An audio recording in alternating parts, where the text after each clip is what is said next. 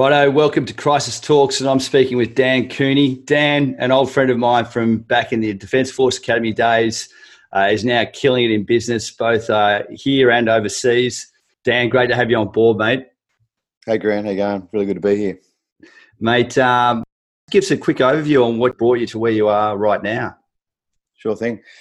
Mate, so when we left, when I left the military, as, as we all did, we kind of went out into our uh, separate ways and different different business kind of ventures. And for me, um, the last kind of couple of years in the military, um, I started studying an MBA, um, mainly because I kind of knew that I wanted to get into the kind of corporate world. I thought that that was the that was going to be my kind of um, my, my line.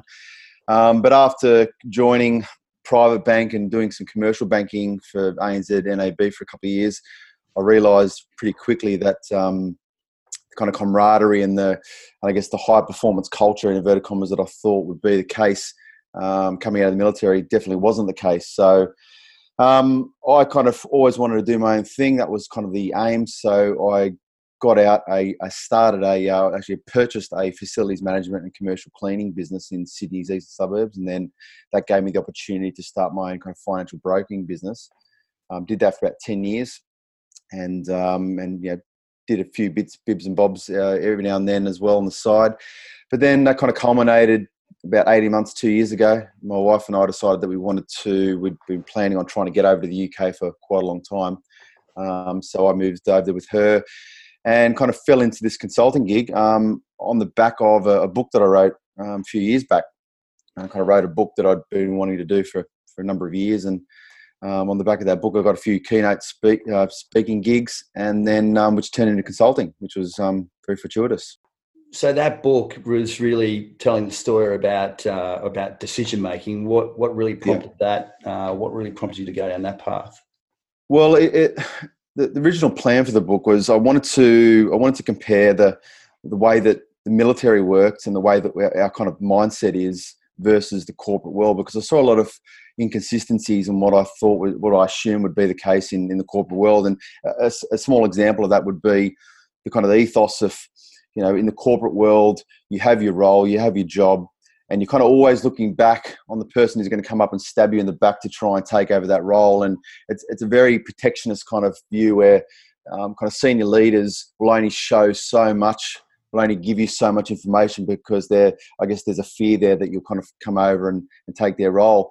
So you get a lot of kind of you know bad habits, bad culture, um, as opposed to the military, as as as you know, um, the culture is almost like a discipleship culture. This is what I talk about. Um, you know, where you know you, you kind of incentivize to train someone into your role because that ultimately leads to you getting promoted, which is almost the exact opposite of the world that uh, the corporate world. So I wrote the book um, it's an analogy of a flight that I that I was on um, during the military, mm. and um, we almost ran into the side of a mountain, and uh, and that mountain, which is the analogy for um, kind of bad business and bad culture, is um, it's just a, a, reflection on the things and the mindset and the way that the military operate, and how um, how different that is to the to the corporate world. So, yeah, yeah. that's that's in essence it's pretty amazing achievement, mate. Uh, you've managed to cram a fair bit into that short lifespan, mate. So all credit to you, and, and it's great to see everything going really well for you now. Thanks. That's uh, that's, that's right. So I think most of us, um, most of the people that I've that I've kind of met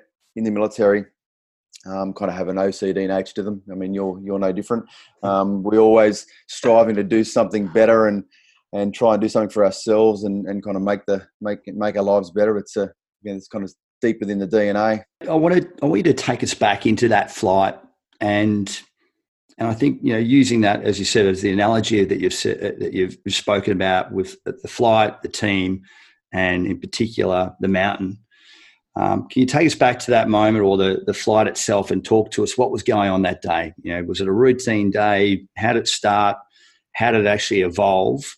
Um, and then what, what was the sort of immediate sort of follow on actions that happened after it? So let's go back into that day. At the time, I was I was on a P3 C Orion crew, so I, I was in the Navy, obviously, but um, I got an exchange posting to the Air Force. So mm-hmm. I was uh, I was on the on the crew. Uh, there ran about twelve guys on the crew. Um, it's a it's a maritime surveillance aircraft, and uh, so the majority of the tasks and missions that we used to get would be to kind of fly over water for long periods of time and kind of search out um, whether it be you know uh, boat people during the um, during the, the boat people issue that the government was running, mm-hmm. um, all, all, the way through to full scale war, where we're looking for submarines, other other surface vessels. So um, the mission that the training mission we're on um, was uh, off the southern coast of, of, Adelaide, which is where we where we kind of operated all the time. Mm-hmm. Um, we're doing a normal surveillance sortie. Um, we'd done the we'd, we'd, conducted the mission numerous times in the simulator. Everyone had a you know was full bottle on what we needed to do. Mm-hmm. So while we're down there, I um I was in the seat and I decided to jump off the seat. We were low level, around about 300 300 feet, which is the normal operating altitude, doing about 350 knots. Mm-hmm. Um, and so um, you know, I got off the I got off off headset, went down the back to uh, take a comfort break, grab some food, uh, which is again which is normal. Um, came back to the seat, jumped on headset again, and um, you know asked the asked the crew for for an update. Um, so I wouldn't be uh, left out of the loop for the for the mission. Mm-hmm. As as the as the crew were talking, I kind of looked out the looked out the side window, and as I looked down through the clouds, so we're in the cloud at the time. I looked through the clouds, and there's kind of like a, a, what what appeared to be a splattering of rocks and like a rock, rocky outcrop, which is quite normal down there on the southern coast. Mm-hmm. And um, I just kind of was a bit perplexed and said, "Look, um, hey, uh, Captain, um, I just saw some rocks out the side of the uh, at the side of the uh, the aircraft here, and I'm pretty sure we're not meant to be anywhere near rocks." So, as is the case, the normal kind of procedures kicked in. The, the captain asked the radar operator um, to clear track. Now, that, that terminology means to for the radar operator to bring the radar up, um, ensure that all of the um, all of the uh, area in front of the aircraft is clear of any kind of obstructions, land, other aircraft. Mm. Um, but in this case, we had a junior radar operator on there who was being uh, kind of assessed slash um, trained by a trainer on board. Mm-hmm. And he was a bit overwhelmed, and, and basically nothing happened for 10 seconds. And then after 10 seconds, the, the captain then again, a little bit more firmly, said, a radar, this is the captain, request clear track. Um, again, another massive delay. And 10, another 10 seconds went by. And as you can imagine, you know, we've all seen those programs on TV, the, the, uh, the programs where we, we hear the cockpit footage of an aircraft, and normally the, the five or 10 seconds prior to impact is normally dead silent, ironically. And, um, yep. and so obviously my, my shackles are up on my back. I'm sure the rest of the crew was the same. And anyway, so uh, after a further 20 seconds um, had, had elapsed, the captain um, put foot, uh, pushed the throttles to full, pull the nose up to 45 degrees, quite, a, quite an aggressive maneuver, climb to our safety altitude. Um, and then once we're up at our safety altitude, we then did an in kind of in-house, like in aircraft, in crew uh, debrief.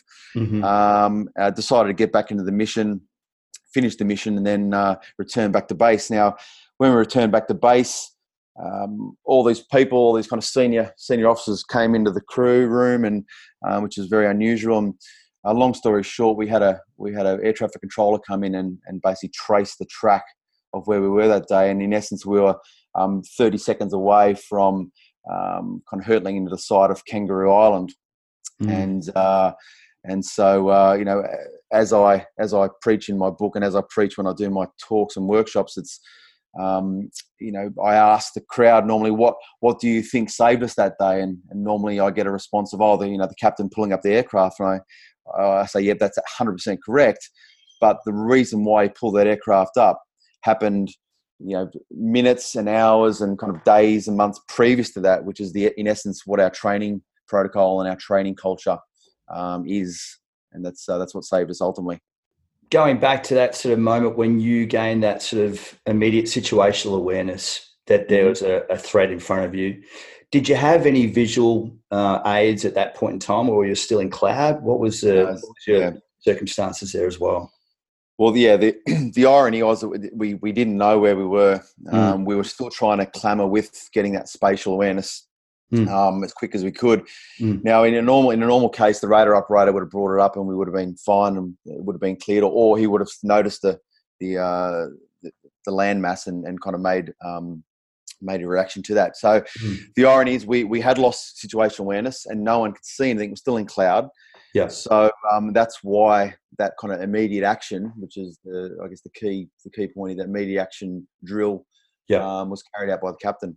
What does the immediate action drill uh, encompass? What is that? Uh, is there an acronym that you think of when you're using the, the IA, or is there is there a specific term that you use in your own mind when you're going through those emergency situations? Well, um, I guess similar to, I guess you know, uh, talking kind of in, in your in your world and in the army world. I mean, mm. I know I know your um your business is is obviously uh, built around a, a, similar protocol, and mm. obviously we've got the I think I think going back to my day it was tilt cock lock look, which regard with regard to uh, you know weapons weapons. Yes. Uh, you know, um, so the, the immediate action drill um, by the captain, which was you know max throttle, pull up the aircraft and turn away from from land. Mm. Um, that that's not an immediate action drill per se, but okay. yep. um, what led what led to that would have been a um, would have been a set procedure, which would have been the, the dance yeah uh, protocol, which is which is what we're talking about. Yeah. What is what is that, and what does dance protocol stand for? Well, it was a, a dance protocol um, was built upon a smaller protocol. So in the in, in aviation world, yep. um, kind of the key the key thing that's drummed into us from a from a junior aviator is the term um, aviate, navigate, communicate. So it's A mm. and C. Yeah, I've, yep. I've I've taken that and expanded that to dance um, because I believe there's two two areas there. So um, aviate, navigate, communicate. Mm. Um, so if we go from the start, aviate means to basically keep the aircraft safe and in the air. So yep. irrespective of what's happening, um, you know, whether it be a, a fire, whether it be a, a, loss of awareness, whatever it is, yep. it's pointless. It's pointless delving us delving into minor detail when when we've basically got a, a problem at hand that could cause us to fall out of the sky. So aviate mm-hmm. is the 1st mm-hmm. one. Nav- navigate is just ensuring that we um, um, keep keep on track, keep away from future danger, and communicate is obviously communicating and debriefing. Now I've, I've expanded that now to dance, which is um, I've put a D on the front, which is decision. Mm-hmm. So normally in every single instance, um, there's a trigger point which uh, which causes us to make a decision. Now in our uh, in our flight that day, that yep. decision was that decision was made for us because we we had um, no no uh, situational awareness um, mm. for, for, for, a good 30 seconds. So that decision would have been we've lost spatial awareness. Yeah. The aviate was to pull the aircraft up and away from any landmass. Um, mm-hmm. The navigate was to get back on track and to um, um, maneuver away from any future danger. Yeah. Uh, communi- communicate was to um, debrief in the air, but also debrief um, uh, back in the crew room and yep. evaluate. Evaluate is the important part which is to go back and make an assessment of what happened and and, and I guess spread the gospel for, for better words um, throughout the whole community of, of aviation all over the globe. And this is this is an important part, and I think this is what I this is what I, I talk to a lot of corporates a lot of guys in manufacturing specifically about, mm. which is you know the best way for a for a company to earn goodwill um, is to become the uh, the lead um, promoter of safety and crisis management in their industry. And as an example, in, in the aviation world, we have a we have a, uh, a report called an ASOR, which is an, uh, an aviation safety occurrence report. Mm-hmm. Um, which, if we have a major issue in the air, which is what we did that day, we write a, set format, and that gets distributed to every single crew and uh, and squadron, potentially all over the globe. Mm. And what that means is is that you know, next week when my when my best mates who are out there on the crew doing their mission, they don't have to go through or, or, or suffer them the same issues that we just almost suffered and, and almost killed ourselves. Mm. And it just brings brings awareness to, to to everyone in the game. So 12 people on that flight that day, uh, 12 people walked away safely in that regard. So it's a real credit to you and the team in, in firstly what you did. Going back into that debrief, um, when you when you pulled up and you made it into some safe space, um, what sort of words, what sort of choice words were spoken at that point in time? Yeah, look, that was uh, uh, that was more of a debrief. sorry, more of a like a, situation report of um, yep. from the captain. Yep. Obviously, the captain normally runs those, and he, I basically, uh, you know, like any leader, like in like any leader in any organisation that's gone through a bit of stress and a bit of um, um potential uh, potential kind of loss. Mm. He he just needed to settle the apple cart and kind of say, look, guys, um, what happened there, kind of get get a, an idea of what happened. How do we lose situational awareness? Mm. Um, ensuring that everyone was all okay. Yep. Um, was, did anyone want to speak up? Because uh, you know, obviously, there would have been some people that were potentially rattled by that. Yep. Um, yep. And and the kind of the, the, the, key the key thing was to ensure that um, everyone was okay to get back into the mission or to to head back to base if, if someone was rattled because again, one of the one of the kind of key um, things that I speak about, which I learned from my time in the military, was um, the art of the art of what they call followership and also um, cockpit gradients. And the cockpit gradients, in essence, basically means that, and I guess it's similar in, in, in your world in the army, is that you know sometimes sometimes the leader, um, in this case the, the, aircraft captain or whether it be the infantry commander, whatever it might be, mm. although he's the leader and he's been put in there to make the decisions. Um, often, oftentimes, there's guys on the crew or in the or in the in the unit that are far more experienced mm. um, at the at the task, um, yeah. but they're not necessarily the allocated leader. So it gives everyone an opportunity on the crew to speak up and say, "Look, you know, um, I, I, don't think we should proceed, or I think we should do X, Y, and Z because of the following reasons based on experience." Mm. Ultimately, the, the, captain has the final say, but um, it'd be a silly leader to to kind of turn away years and years of experience from the people in his team. Yeah, absolutely, and I think that's the that's the really the, the benefit you do have from working in small teams in in a military environment is that very opposite to what people think from the outside. There's there's not a lot of uh, direction that's going on or controlling that's going on as a leader in those sort of environments. It's actually about capturing all the different experiences, all the different inputs to improve your operational plan um, and help then you know get their engagement for execution. Yep. Yes, ultimately, ultimately there is a leader that's making a call, um, but without the without the leadership shown at all levels, then those calls can be pretty ordinary. Yeah, you debriefed in the air. How different was that? And I suppose when you get back on the ground, you've you've made it through that particular situation. Um, how difficult is it then to to you know open up the doors really to to a series of scrutiny really or an outsider that's coming in to to really review what happened with your team in that situation how difficult was that, and how did you manage that or balance that in that circumstance? Yeah, that's a good question. Like, uh, I think well, I'm, I'm very, I guess people in aviation are quite lucky because for the last 30 years, um, it, has been a there's been a, a, subtle shift almost you know, every day, every month within the aviation world. Back in the bad old days, um, you know, senior captains, whether it be civilian aircraft or, or military, mm. senior captains were viewed as God. Mm. Um, know, they were never questioned.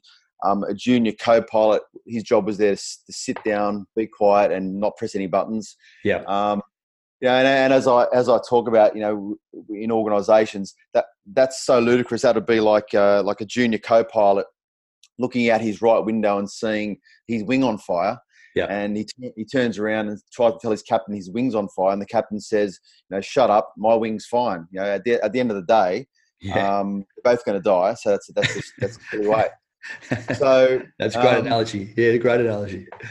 yeah, so I guess the the culture um, within aviation is very um, very proactive in in kind of putting your hand up and saying what you did wrong, yeah, and and going through that ASOR process. So, um, for example, you know, it was it was encouraged. Um, it was kind of you know not only encouraged, you were kind of given a pat on the back almost mm. if you put your hand up and explain to your crew um, what you did wrong during that flight and how you could have done better because of potential loss. Because from the uh, from the kind of civilian perspective, um, you know, in a team, say in a corporate team, it'd mm. almost be kind of commercial suicide to put your hand up and say, "Oh, look, you know, guys, guess what I did wrong today?" You know, that would be that would be viewed as almost like a, a you know, a, yeah, suicide as far as your career is concerned. But if you if you look at it from the bigger picture, in the aviation world, the reason why we're doing that is because um, it, it serves as a learning process for every single uh, person on your crew, in your squadron, on your, on, you know,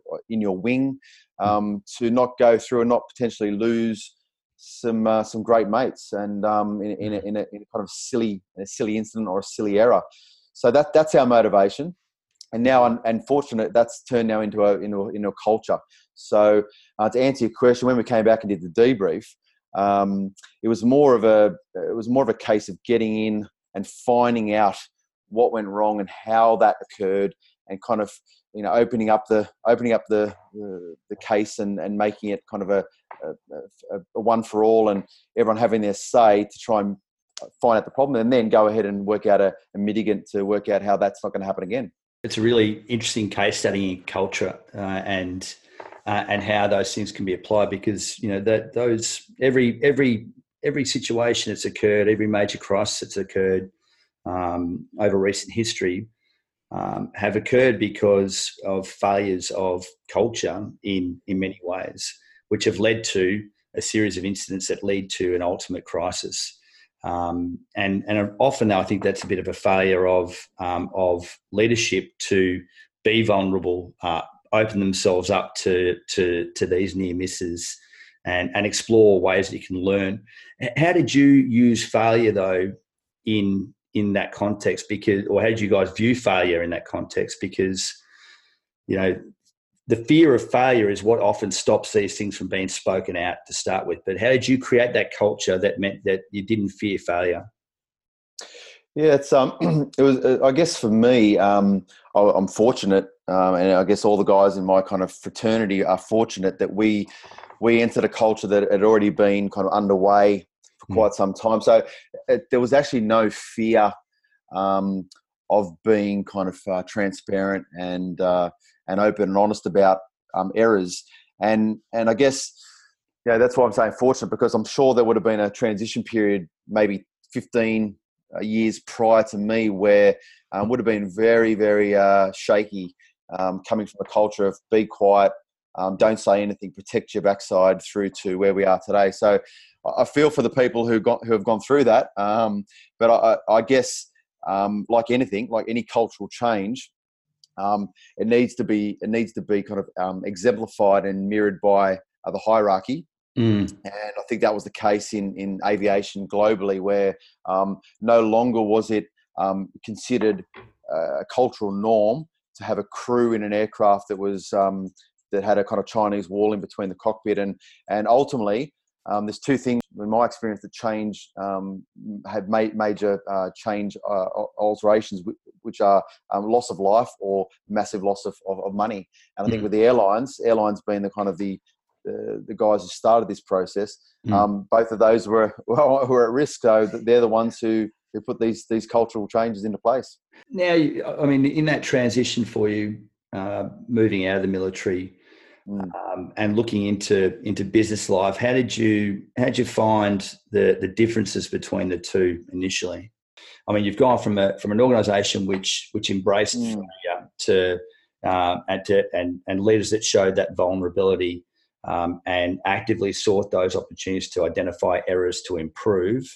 Um, was it that same sort of approach or mindset in civilian life? No, I mean, in my, I'll, I'll, just take the snapshot of the banking world, and this is why I think there's two things with banking that kind of got me. The first, mm. the first one was from a leadership perspective. I, because obviously I was a, a late starter. I, left the military at 28, mm. um, and my first role in the bank was a, an assistant private banker. Now, mm. um, to, for those of the uninitiated, that basically means that my kind of cohort or my colleagues who are uh, who are doing similar role were basically straight out of university. Yeah. So you got young young guys out of university um, who you know are doing the basic stuff. Yeah. And because I was 28 and, and and you know gone through the academy and gone through the military, it was obviously a little bit a little bit different. So when I turned up, I, I worked out that my my boss, in inverted commas, was my age.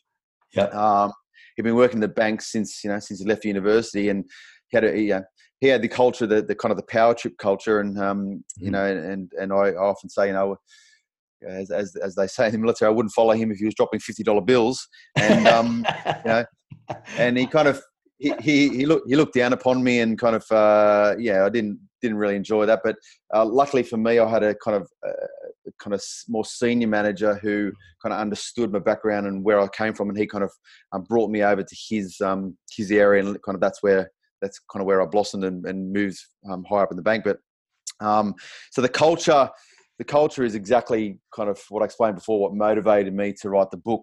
Now, mm. from a from a risk management perspective, mm. um, which is which is huge difference. I expected from a from a bank to be very very kind of tight and sharp on that kind of uh, on those issues. And but uh, as as as we can see from the uh, from all of the banking scandals, the trading scandals that have occurred over the years. Mm. Um, it's and the it wasn't as commission recently, yeah. Exactly. Uh, it kind of it shocked me the amount of loopholes, and I think you know even from you know from uh, from our experience, uh, uh the age of 17, 18, the, the, first day you join the academy. Um, the the culture which I, I, believe they put in your mind is is you know, what if, what if, what if, yeah, what if this happens? What if that person kind of falls over? What happens if, and that kind of what if culture, which is an inherent risk culture, a mm. risk management culture. Um, you know, I was asking those questions constantly within the bank, and there were so many kind of massive loopholes that people could kind of get their nut, their neck caught in, or they could take advantage of. And um, and when I kind of was trying to be proactive on trying to um, stop these risks from occurring, um, it was just I found it was just a big ship and it was too hard to turn. And, um, mm-hmm. um, and you know, then at the time, um, it, it, appeared to me that the CEO, the CEO of, of, of, the bank at the time, was more interested in working out his feng shui feng shui culture for the bank than he was of of, of, of kind of you know, fixing up these little uh, minor holes that could turn into massive issues. Um, and uh, yeah, so that was a it was very very um, it was disheartening. That's probably the best word. What um, transitioning from that then into into what you're doing now, which is really um, really working around how you best proactively manage risk, how you actively um, engage in decision making, and and using that sort of team methodology that you've learned uh, from from your time in the Navy. Um, how do you see businesses uh, and their uptake of those type of you know of your type of message? Sure. Well, the, the good news is, is that the majority of the businesses I work with are kind of SME. Mm-hmm. Um, so, you know, when I'm speaking to them, I'm normally speaking to the MD, the board, and the senior managers, which is great. That's that's a that's a great place to start. Yeah. Um, and because they're not they're not behemoth uh, organisations, they do have the ability to move and to change culture quickly. So, mm. um, in my experience, um, the, the, the vast majority of businesses and, and companies that I speak with, um, they do understand risk management or crisis management. They do have a the kind of the obligatory risk register and the mm-hmm. and I guess the compliance the compliance is there and and and in most cases that's more out of kind of fear of litigation rather than it is out of the cultural change. Yeah. Um, so what I try to what I try to outline to them is that kind of you know I try and change their view on risk management and also kind of crisis management. And and the way I do that is explaining to them that kind of a risk management protocol or risk management culture, mm-hmm. um, in its essence, which is which is what I try to explain in the military. I mean, it causes it causes a team to um, look at their leaders and know that the, their leaders are not only kind of ticking boxes, but actually looking after their their welfare, looking after their safety, looking after the company's safety, which yep. Ultimately brings a level of trust into the picture, and the, the team learns to trust. And as I always preach, you know, trust always comes before engagement. There's a lot of kind of spruiking out there about you know team engagement. There, needs to be engagement, but as I talk about, you know, you can't have um, engagement unless you've got trust. You know, we don't we don't sit down with our with our you know before, before we get married, we don't sit down with our now wife and say, look, um, on our first date. Uh, here's my here's my mission. Here's my vision. Here's what I aim to do over the next three years. Um, here's a ring. Please sign the dotted line. We don't do that. You know? that, that's that sounds ridiculous. Yes, um, yeah, it does. There's a, there's a there's a level of kind of you know time and um, showing that we we care for each other and lots of conversation. Then we pop the question. So um, so after we have trust and engagement, um, we, we, as a business we have less less staff turnover, less churn, which ultimately leads us to increased profitability because we don't have all of those kind of um, uh, external costs and, and cost caused from from staff turnover. So mm-hmm. if you look at it from that perspective, um, sure, risk management, crisis management saves you when when it needs to. Mm. Um, but um, more to the point, it has a direct correlation with with the bottom line. So um, you know, uh, I think was a famous quote uh, on crisis management says that that crisis management is the art of avoiding trouble when you can and reacting appropriately when you can't. So if you have those those things in place, um, you know the, the, the, culture of of trust will, will also build in, inside the uh, organization. That's that's basically where I come from. How many how many of the organisations that you've you've worked with or otherwise, um, how many of them have sort of said, well, look, it's pretty inevitable that something's going to happen, and mm. um, it's pretty inevitable that, that someone's going to die. Um, but why would we need to put something else in place to prevent against that that that, that instance? So um, they're essentially accepting that uh, that something's going to go wrong and accepting that okay, well, I'm just going to look after it when it happens. How, how many of the organisations you've dealt with had that sort of mindset? Well, I, have been lucky. Like uh, very few. I think most the, as I said before, I think the, the, level of compliance, and I know the UK where I'm now is, is very similar to Australia in this. The level of compliance and whether it work cover or otherwise. Mm. Um, you know, if we look at it from a from that part of the crisis management, but mm. also I, am speaking to a lot of businesses that are looking at crisis management, risk management from the um, PR, um, yeah. finance side of it as well. So, um, you know, it's ironic that that most times the finance and the PR stuff um, will come up you know, far more often than say a, a, loss of life, especially you know loss of life is really only applicable to the industries that I speak to when it, with, with regards to kind of manufacturing or yep. um, that side of the house. So um, I've been lucky that that's that is not the norm anymore, um, which is great. And I think the you know the major kind of change that I've seen is that there's been more of a um, um, which is you know kind of your space, which is kind of you know perfect for you guys. Mm. Um, the, the, space of doing um, practice emergencies and going through um, practices of or simulations as I you know staying I, I, remain on the kind of aviation parlance I yeah, say that, that simulation is the way we use it too yeah that's the way we right yeah so so that's that's that's the that's been the kind of the the thing that I like to inject in there is kind of having a um, having a, a, a, training regime yep. that that, encom- that encompasses um, kind of trigger and immediate action drills, um, mm. but that also has a has a simulation kind of um, process as well. Um, with that in mind, then, what's the sort of you know top two things that you're seeing across those that are that are really performing well? Well, by far, um, you know, having that kind of training culture. So if mm. you if if you look at it from our perspective, from a military perspective, um, what people don't realise is that when when we go flying, um, I'm not up there. We're not up there, kind of having a great time looking at the clouds and uh, you know you know enjoying ourselves.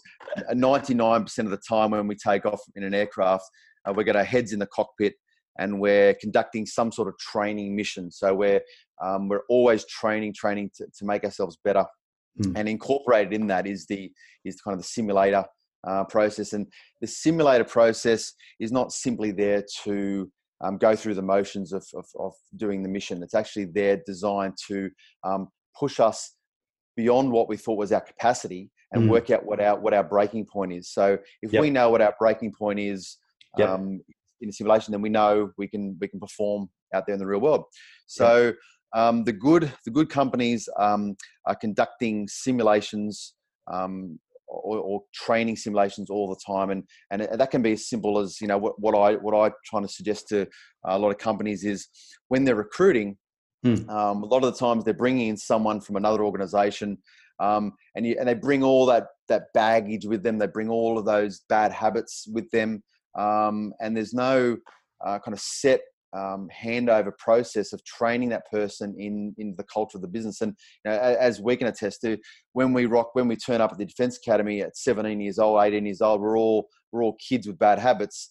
Mm. So the, the silly things in inverted commas that that our instructors make us do is ultimately there to, to break us down and rebuild us into into new military people. So. Mm that's no different in the corporate in the in the organizational context. It's the good the good businesses are having a training regime that um, changes bad habits into the habits that they want um, displayed. Um, so, th- so that's the that's the kind of the key um, the key essence of what what I try to um, do. Sending sending kind of you know fake fake buyers through the sales process is another example. You know, get a get someone to actually go and have a meeting with your sales staff, yeah. um, and trying to see if they're espousing the the true culture of the organization, all yeah. the way through to the, the the back end office, back office stuff. Is is it all getting done um, as advertised. Yeah, the, I think Nadia Comaneci used to say, you know, perfect practice makes perfect. Uh, do you see that organisations want to try and and play some soft simulations, or are they open to really pushing to failure? It's it's tough. It's, well, it's tough um, getting kind of any simulation done or any kind of training done because there's always that balance of you know most most boards and CEOs are accountable for one thing in most industries, which is bottom line. And um, sometimes it can be perceived as um, stripping time and resources away from um, from what needs to be done to to increase that bottom line.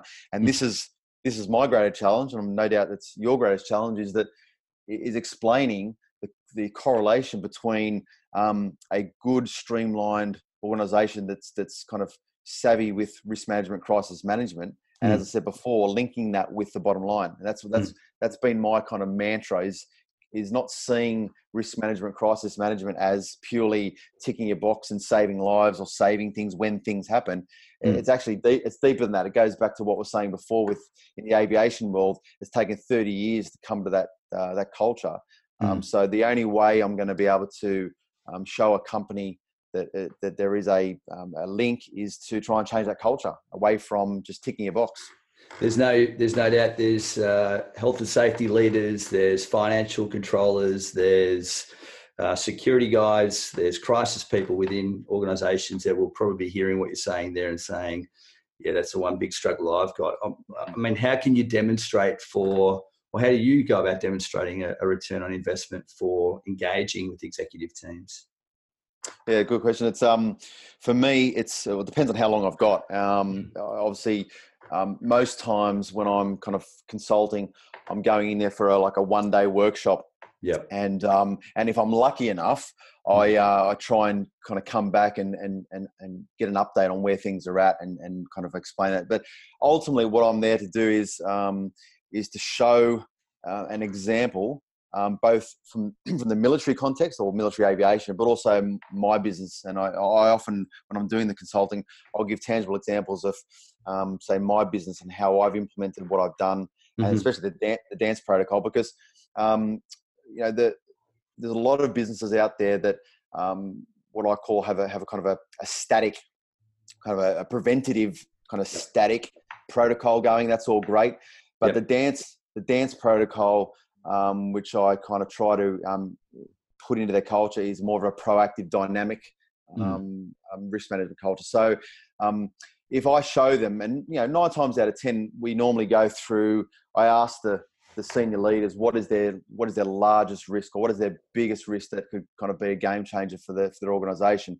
Mm-hmm. Um, they normally come up with it. Once we go through the the dance protocol and I show them how this can be structured, I then I then encourage them to go out there and, and kind of spread the word through all the all the organization and and what I say to them is look if I can walk into your if I can walk into your factory and I can go up to the person with the with the broom mm. and, and ask them what the procedure is and and what what needs to be done if if X Y Z happens and he can answer me or he or she can answer me then that's that's a win. That's a mm. that's a great win. And and although you can't see the ROI on a daily basis, Mm. Um, you'll be able to see the ROI on a on a timeline, maybe you know six months, twelve months, twenty four months down the track with regards to the cultural change and the, and then building that trust, as I said before. What's the one common error that you're seeing across the the, the clients that you're operating with in risk management and, and generally in just just in risk management to start with? Sure. Um, I think the main error I'm seeing is that um, all organisations that they've got a they've got a plan Yep. Um, they're document they're documenting the plan. Yeah. Um, but they're but they're simply not simulating or practicing the examples to failure. Mm. Um, and you know, as as as you know, um, no doubt, and as definitely as I know, uh, given that in, that incident, um, you know, you only really understand how you think and how you react and how you act when put under that pressure. And mm. I, had a, I had a conversation with the guy the other day, and he was talking about um, you know, he was, he was pitching for a new business and um, I said, look, you know, what, explain the process. And he goes, look, I'm a bit fearful of, of, you know, what, what they might ask. And I said, well, give me an example of the, of the worst question that you could possibly be confronted with. And he said, well, look, you know, it's, it's got to do with, uh, with, with this, this particular subject. And I said, look, if you, you know, go through that process in your mind and actually um, ask that question in your mind, you, you'll, you'll find that you react to it, whether it be sweating or you mumble or whatever it might be. It's the old Pavlov's dog kind of theory. Yep. And I said, if you go through that enough in your mind and, and invoke that kind of reaction in your body and in your psychology um, time and time again, and then come up with a formalized kind of you know immediate action drill pre-answer for that, then you'll find yourself that when you do get that question, you're not going to react. So they're not going to pick it up. You're not going to look like you're nervous. You're not going to look like you're under pressure, and you'll have a great response. So if you translate that example into risk management, mm. all I'm suggesting and what I'm saying in order to not not that they're doing it wrong, but in order to um, do better, mm. uh, organisations need to put apply pressure on systems, on people, on um, teams to failure, and say, you know what, failure is is here's the line and saying that's where failure occurred this time. Um, and, and, obviously not being not being uh, kind of uh, overbearing or aggressive about it, saying, "Great, that's fantastic. Um, let's let's uh, revisit this in a in a you know, week, two weeks, one month time, and see where the new benchmark is after it's conducted more training. And that's that's where I think that they they need to prioritise that more. Yeah, absolutely. I think um, yeah, mate, seeing that seeing that quite often. Um, you know the the the reluctance to really push themselves to that to that sort of limit for yeah again for fear of you know breaking or making someone look bad. You know, exactly. Yeah, is is often then the worst case for them because that means that they're not really well prepared themselves. If it was your last engagement, what's the lasting piece of advice you'd give to to your client? I think again preaching on the same kind of uh, same line, which is which is obviously what's so important. Um, you know, um, simulating a plan and ensuring that your team um, the capacity is reached and, and it's documented and you understand that capacity because you know incrementally increasing that, that capacity of a team is ultimately where we want to be. I mean, we go to the gym, um, you know, to give an analogy, we go to the gym, we, we, we, we put on kind of 10 kilos, we build it up over time, and we build strength and we build agility and we build kind of cardio. Um, it's no different in organization. Most organizations, to stay on that analogy, are doing, you know, they're going to the gym once a month for 10 hours Hmm. Um, and they're and they're wondering why they why they're getting sore, and they're wondering why their muscles are, are breaking and their ligaments are hurting. So um, yeah. that sounds ludicrous, but we, we we're doing that. We're kind of doing the the once a year or twice a year tick the box. yeah, safety culture. You know. Yeah, um, absolutely.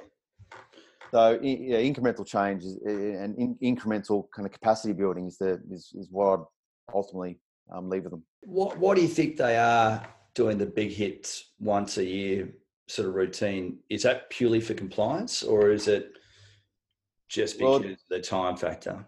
Well, I think it's time. I think it's compliance. But if if I'm going to be cynical, um, sometimes it can be the case where um, a new manager, a new leader comes on board, and like most organisations, needs to be seen to be doing something um, that, that's proactive and and obviously you know health and safety and cultural change with regards to risk management is always viewed as good. So sometimes it's a it can be a last minute thing and um, you know an activity that occurs just to kind of um, be seen to be promoting it. Now obviously we're all humans. We're not silly. We, we most people can smell that a mile away, mm. um, and that's why I said as I said previously the key here is to um, have that front of mind or at least one of the one of the factors that's front of mind in the organisation, so that the organi- the organisation and the people in the organisation can say, look, this is actually legit. These people actually do care for my my well being, and that's where the trust builds. Yeah, on trust, mate. What do you think's been the key the key inputs that you've seen in in the successful organisation? So, uh, what, has been the key factors that's yeah. made them uh, that's made them stand out from a trust point of view?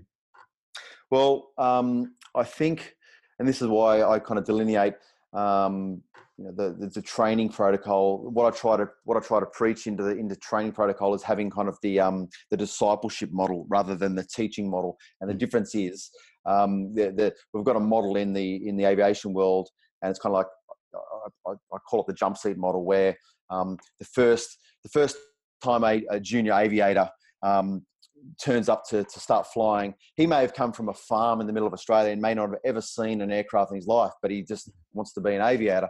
So the first kind of couple of flights, um, he sits in the jump seat, which which is a, which is a seat behind the two main seats in the cockpit, yeah, and okay. all yeah. all he's there to do is simply to um, have a heartbeat and breathe oxygen, and and and that's it. Just to take it all in, in, in kind of see what it, see how the crew dynamic works.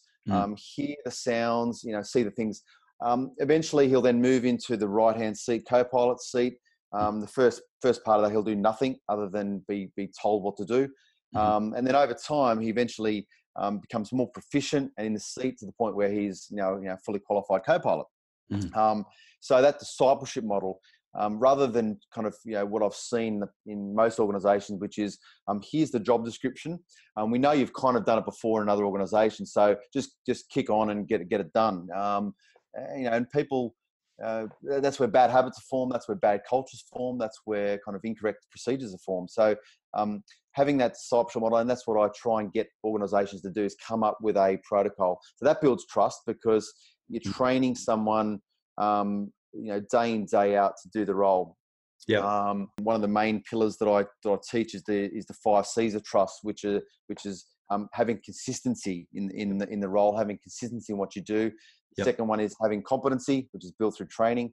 Um, the third is congruency, which is defined as um, performing your job to a competent standard um, through stress and um, uh, and and other environments. Mm-hmm. Um, the fourth C is compassion, which is um, knowing so your team knowing that that you have your their best interest at heart. And then the final one which is courage courage is actually there because once you've got those other four c's in place um, your, your, team actually turns around and wants you as the leader to to take bigger leaps and to, take bigger steps forward. That you kind of it's in, it's kind of internally generated which is a great thing. That's the ultimate um, the ultimate in trust is having your team be your advocate and be your kind of cheerleader to, to go on and do bigger and better things. The five C's, yeah, a, really interesting model and how it can apply. And again, the jump seat model, I think, is a brilliant one for, particularly for that induction process, mate. So, yeah, um, has that really been? You can see that junior leadership is a real challenge in a lot of businesses, and and their ability then to retain staff um, as a result has been really challenged by that. How have you seen those types of methodologies discussed there, the five C's and then also the yep. top seat methodology? How have you seen those really work successfully? Well, the um, the, the, the five C's um, is kind of like the backbone of what I of my, of my one day workshop. So um, each one of those C's has kind of three or four um, arms that come off that in, in, in ways to, to, to promote that particular factor. So if I look at the jump seat model, the, the, the biggest thing about the jump seat model, which I found is that um, number one, um, most corporate environments don't un, don't understand that that's the kind of the military ethos and um, you know that kind of the, the, the discipleship model hmm. um, is kind of the is the core essence of what I believe the difference between military and, and civilian world. And you know, most people out there, most of the listeners out there would have heard, would have heard kind of the corporate, sorry, the, uh, the military ethos of you know, like I'd die for my brother. I would do this. You know, I, I would. I'd, I'd do this for the team, and and mm. and most people. I think Simon Sinek has a great um, great TED talk about this. About you know, um, talking about how um, during one of the I think one of the Afghanistan uh, campaigns, um, there was kind of footage of a of a soldier that had his um, you know, leg blown off, put in the back of a helicopter, and on the on the footage you see the captain or the major lean over and kiss um, kiss the soldier on the forehead and say, and everything's going to be okay. And he, and he and he questions that by how how could you possibly have that much um, engagement, trust, and love for a workmate, inverted commas. Mm. And I think that that culture of dying for your brother and doing whatever it takes um, is built in us from the day we, we step off the bus at the academy, which is you know that those kind of ethos of um, you know you're only as slow as the, you're only as you know fast as the slowest person, and um, um, cooperate to graduate, and all this kind of mm. ethos mm. that's built in. Um, that that is discipleship, and all I've done really is I've I've just taken a real life example of of the way we we train in the cockpit and exemplified that as a way to a methodology for businesses to um, instill that uh, ethos into the into their business. And so when I talk about that, I normally get a lot of like, you know, oh wow, great. I, you know, yeah, we, we do have a we do have a kind of training protocol. We do have a, a methodology when someone new comes, mm. but you know we've never we've never thought about um, you know X, Y, and Z. And that's when I see those light bulbs go off, I know that um, that they've, they've understood kind of what I'm my heart, what I'm trying to get across, which has been great. Brilliant, brilliant. If you could hear from one crisis leader or or one person involved in a specific crisis, you know, who would it be that you'd like to hear from and, and why? Wow. Um, well, I think the first one that comes to mind for me, yeah. um, and I don't know the name of the gentleman, but it was the it was the, the about three or four years ago. There was a um, I think it was a, a, a cruise liner that kind of ran aground off Italy, off the Italian coast. Costa Concordia. And, yeah, yeah. There we go. and and the, and the guy and the captain, um, you know, did the did the Splitsville kind of, you know, I think he was drunk or something happened, and he kind of took off and left the ship, um, kind of hanging and doing it. You know, the old, the old age of the, the captain always goes down with the ship. Yeah. Uh, I just, I'd love to, and I don't know whether this is um, this has been documented or on YouTube. I'll have to Google it, but I just, I'd like to know, you know, what not only from a from a captain's perspective and a and a you know, I guess a you know a, a role perspective, but just from a human being, I just like to know what caused him to be um, under so much stress and so much, um, you know, I guess threat to whatever he's what he's thinking to make him undertake those actions. Because I think at the uh, you know, if you look at the, the, that culture, there must have been such a strict culture of kind of threat to to whatever it might be his his character, his role, his life from the organization to cause him to do that. And that's kind of mm. you know so random and out of the blue for someone to do that in any in any kind of threat. Um, you know, it kind of go it kind of goes against 180 degrees to everything we've spoken about so mm. far and everything that I try to teach. So I just want to I'd like to sit down with him and work out what he was thinking. That would be kind of the the, the, the person I'd like to have a chat to. That is Francesco Schettino, who was the captain of the Costa Concordia uh, yep. Costa Concordia rather, and uh, appears he still may be in jail. So the only chance you're going to get to okay. do that, mate, is to uh, yep. over Italy and maybe go and see, go and visit him whilst he's in jail. Yeah, it would be really interesting to hear why, you know, why he chose flight instead of fight. From my perspective, uh, you know, when I often when I speak to, to old classmates, um, you know, it's a, it's interesting to always hear the perspective of kind of what they've gone through and that and I guess you know it's similar transition to myself that uh, it's almost like you're it's you're in shock with like how how could you possibly be doing it this way or how could you possibly be hmm. um, mm. running this organization like this this is this is crazy so mm. um, mate I wish you I wish you all the best mate it's a it's a great venture that concludes episode three of Crisis Talks in next week's episode I'll be speaking with Bill Bestick a former New Zealand SASR officer who then became a kidnap and ransom negotiator and now finds himself as an anaesthetist. I'll be talking with Bill about failure, which sounds a bit ironic for a guy that's had as much success as he has throughout his life.